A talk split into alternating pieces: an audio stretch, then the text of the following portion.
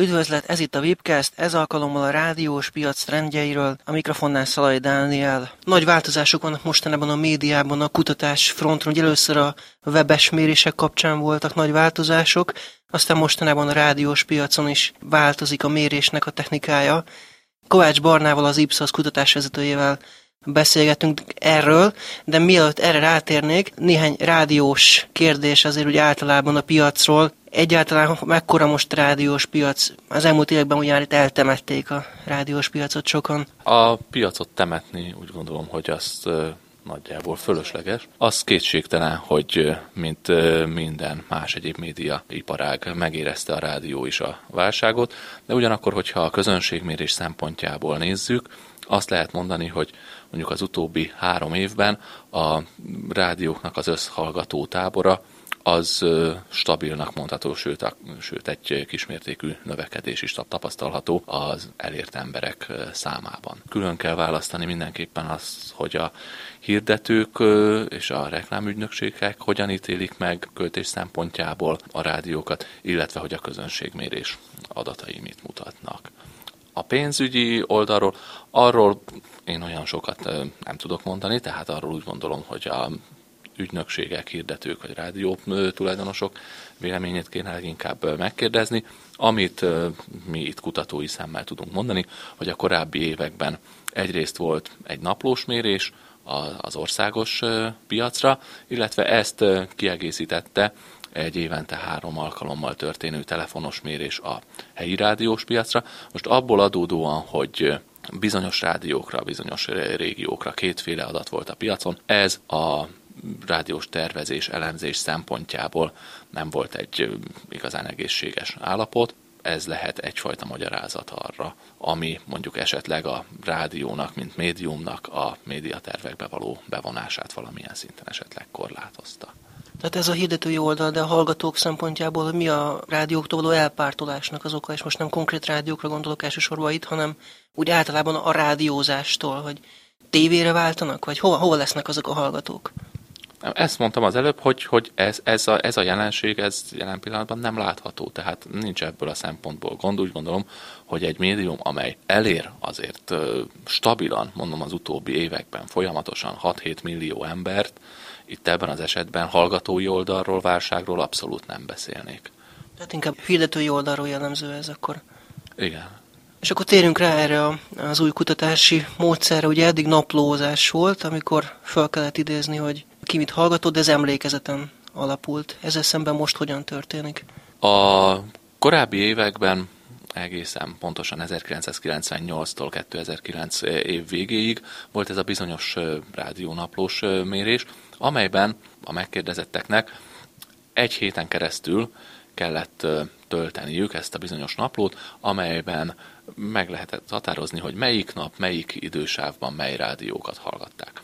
Itt tényleg az az emlékezeti hatás lehet jelentős, hogy ha valaki nem napi szinten töltötte a naplót, hanem mondjuk egy időszak végén töltötte ki, vagy pár nap csúszással, akkor értelemszerűen már nem biztos, hogy olyan jól emlékezett, mint hogyha rögtön a hallgatás időpontjában, vagy közvetlenül azután töltötte volna, illetve a naplós mérésnek a számtalan előnye mellett, ami az adatoknak a részletességét és információgazdagságát jelenti, van egy olyan szempontból vett hátránya, hogy a média márkáknak az erőssége az befolyásolni tudja. Tehát, hogyha egy jól ismert vagy jól promotált rádiót hallgatnak még akár kevesebben is, vagy lehet, hogy nem hallgatták, csak a kampányával találkoztak mondjuk, akkor előfordulhat, hogy ezáltal inkább azt jelölik ebben az esetben.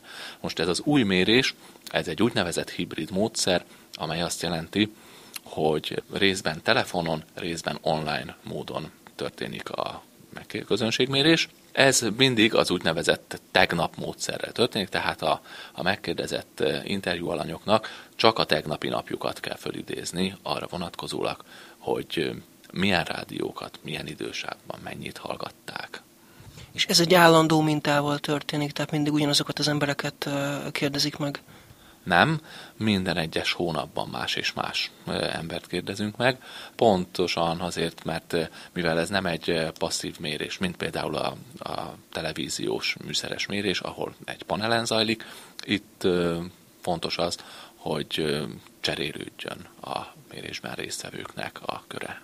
Nem lehetne azt uh, megvalósítani, ami azért a televíziónál már régóta megvan, hogy azonnal látják az eredményeket, tehát valamilyen olyan technikát alkalmazni, hogy távirányítóba beépítve a mérőrendszer, stb. Meg lehetne valósítani. A, világban van néhány példa arra, hogy a rádiót és a rádiós hallgatottságot az szintén műszeres mérés keretében vizsgálják.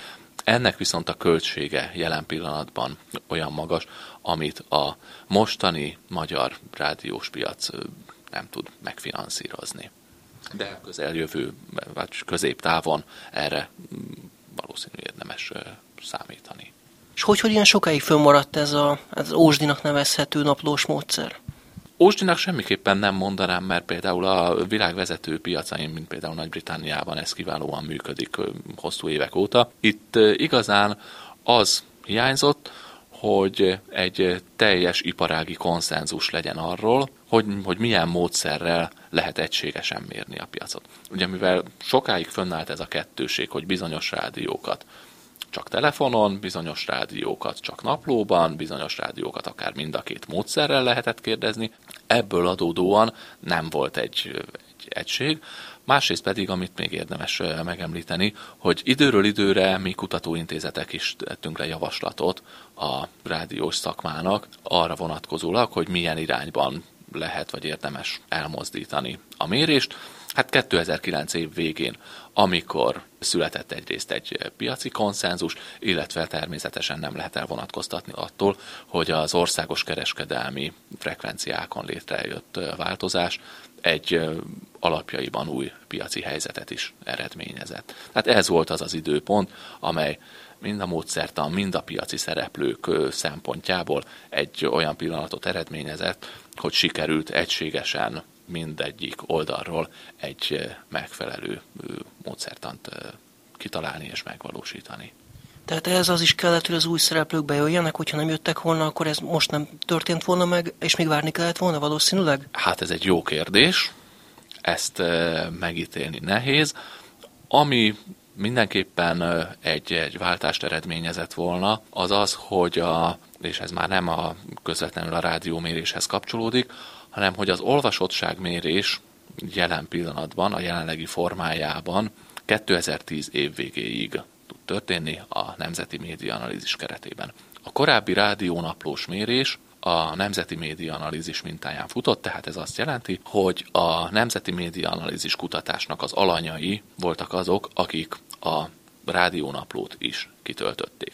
2011-től mindenképpen elvált volna a rádiós és a nyomtatott sajtos közönségmérés, tehát valamilyen változás legkésőbb a jövő évtől abszolút bekövetkezett volna. Hogy a régi szereplők fennmaradása esetén ez most az idén vagy jövőre történt volna, hát ez, ez most már történelem, ez már, ezt, ezt utólag már nem lehet megítélni, gondolom.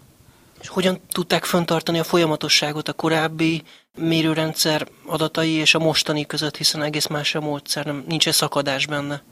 A módszertan szempontjából természetesen mindenképpen egy óriási váltás volt, és hát azt kell mondanom, hogy roham léptekben. Tehát egy, egy nagyon gyors és elég sok mindenre kiterjedő megállapodási és módszertani rendszert kellett kidolgoznunk a rádiós partnereinkkel, tehát e, ehhez mindenképpen szükséges volt mindkét oldal részéről egy nagyfokú rugalmasságra és gyors reagálására az adott szituációnak, ahhoz, hogy 2010. januárjában ténylegesen el tudjon indulni a mérés. Az adatokat tekintve azt lehet elmondani, hogy óriási töréseket és szakadásokat nem okozott, és hát a, az elemzések, illetve publikációk kapcsán is azt javasoljuk, hogy az időszakokat összevonni nem szabad, tehát 2010-2009-et egységként ne kezeljük, viszont idősorosan az elemzése az, az alkalmas, természetesen figyelembe véve azt, vagy megjegyezve, hogy a módszertan az 2009-ről 2010-re hogyan változott. Pont az elmúlt napokban egy elég harsány vita alakult ki a sajtóban arról, hogy kik a nyertesei itt a frekvencia körüli változásoknak. Mit mondanak a számok, az adatok? Ez egy sajátos helyzet, és egyébként nem egyedi a hazai médiapiac történetében, hogy attól függően, hogy milyen idősávokat, milyen célcsoportokat vizsgálunk, elképzelhető, hogy más és más adók jönnek ki piacvezetőnek vagy nyertesnek egy bizonyos szegmensben. Azt lehet mondani, hogy még én legalábbis kutatóként az elmúlt egy-két hónap adatai alapján még messze menő következtetéseket ebből nem vonnék le, ugyanis hát frissen indult rádióadókról, újonnan bevezetett márkákról, programokról van szó, még itt úgy gondolom, hogy kár nagy következtetéseket levonni. Egyébként, ahogy, és ez a szaksajtóban is néhány helyen megjelent, a, az elmúlt napoknak a harsány vitájában tulajdonképpen mindenkinek igaza volt, mert az egyik rádió egy egy meghatározott célcsoportot, egy, a másikuk egy másikat vizsgált, és a, a számaik azok mind a kettőnek úgymond helyesek voltak. Itt ez tényleg már kommunikáció és tálalás kérdése. De azért nézzünk egy-két konkrétat, hogy mondjuk a Danubius, illetve a Sláger helyen, akik jelentkeznek új adók, ők tartották-e a korábbi szintet? Olyan nagyságú közönséget egyelőre még nem tudnak fölmutatni, mint amit a 2009 őszén megszűnt rádiók a működésük utolsó hónapjaiban tudtak, de kétségtelen, hogy kialakulóban van egy egy masszív, stabil, országos hallgatói kör. Ez ennél megint visszautalnék arra, amit az előző kérdés kapcsán említettem, hogy újonnan indult rádiókról van szó. Az gondolom a rádiók tulajdonosai részéről sem volt egy elvárás, hogy rögtön az indulás első egy-két hónapjában már a korábbi rádióknak a szintjén tudjanak hallgatottsági eredményeket fölmutatni, de azt lehet mondani, hogy azért egy stabil, elég széleskörű hallgató táborral rendelkeznek. Milyen korosztályok és milyen csoportok hallgatják ezeket? A rádióknak a lefedettségéből adódóan egy klasszikus, azt lehet mondani, hogy egy mainstream közönséggel rendelkeznek, tehát a, az ország valamennyi területéről, település típusáról megtalálunk hallgatókat. A rádióknak a részben a műsor struktúrájából, zenei kínálatából adódóan természetesen leginkább a 15-49 éves korosztályban dominálnak, a 60 felettiek körében mondjuk az új kereskedelmi adók mondjuk kevésbé. Tehát megint csak elmúlt napok számadataira, a publikációra visszautalva, például a teljes lakosság körében a Kossuth Rádió, MR1 Kossuth volt a vezető pozícióban, hogyha viszont az idősebb korosztályokat levágjuk ebből a célcsoportból, akkor a kereskedelmi adók fölénye az meglátszik. Tehát ebből azért az is látszik, hogy a közszolgálatra is szükség van, és nem szabad sóval behinteni a helyét. Van-e igény a politikai rádiókra? Ezekre, amit klubrádió, inforádió, mi, mik a ezen a téren? Nem feltétlenül politikai rádiónak, inkább úgy különböztetjük meg ezeket az adótakat, hogy a talk rádiók, tehát ahol nem a zene, hanem a beszélgetés, tehát a politika, a közélet, gazdaság, kultúra, sok minden megtalálható ezeknél az adóknál, természetesen van. És hogyha a módszernek már néhány tulajdonságát előnyét említettük, akkor úgy gondolom, hogy ezeknél az adóknál kifejezetten előnyös lehet az, hogy a, például az online kérdezésből adódóan az egyébként nehezebben elérhető célcsoportoknál is nagyobb eséllyel tudunk sikeres interjúkat készíteni. Az első két hónap adatai egyébként azt mutatják, hogy a náluk is némi hallgatottság emelkedés mutatkozik. Tényleg egyébként ez meglepő, mert hogy arra számítanék, hogy ugye a politika iránt egyre kisebb mondjuk az érdeklődés, és hogy, hogy elkapcsolnak inkább, ma már elegük van az állandó politikai cirkuszokból. Ezt akkor nem így látod? Az adatok nem ezt mutatják. Egyébként az, az se szabad elfelejteni, hogy választási kampány van, ami azért mindig fölértékeli az, az ilyen típusú adóknak a szerepét másrészt pedig, mondom, megint nem vonatkoztatnék el teljesen a, a politikán kívüli szerepükről ezeknek a rádióknak. És mit mutatnak az adatok, hogy az egyes korosztályoknak a rádiózási szokásai hogyan térnek el egymástól? Tehát mondjuk mikor hallgatnak rádiót, fiatalok, mikor az idősebbek, stb. stb. Valamilyen körülbelül, tehát nem is akár számmal, hanem inkább úgy tendenciájában, hogy miben különbözik úgy egy, egy, mondjuk egy fiatal hallgató egy ilyen 50-es hallgatótól.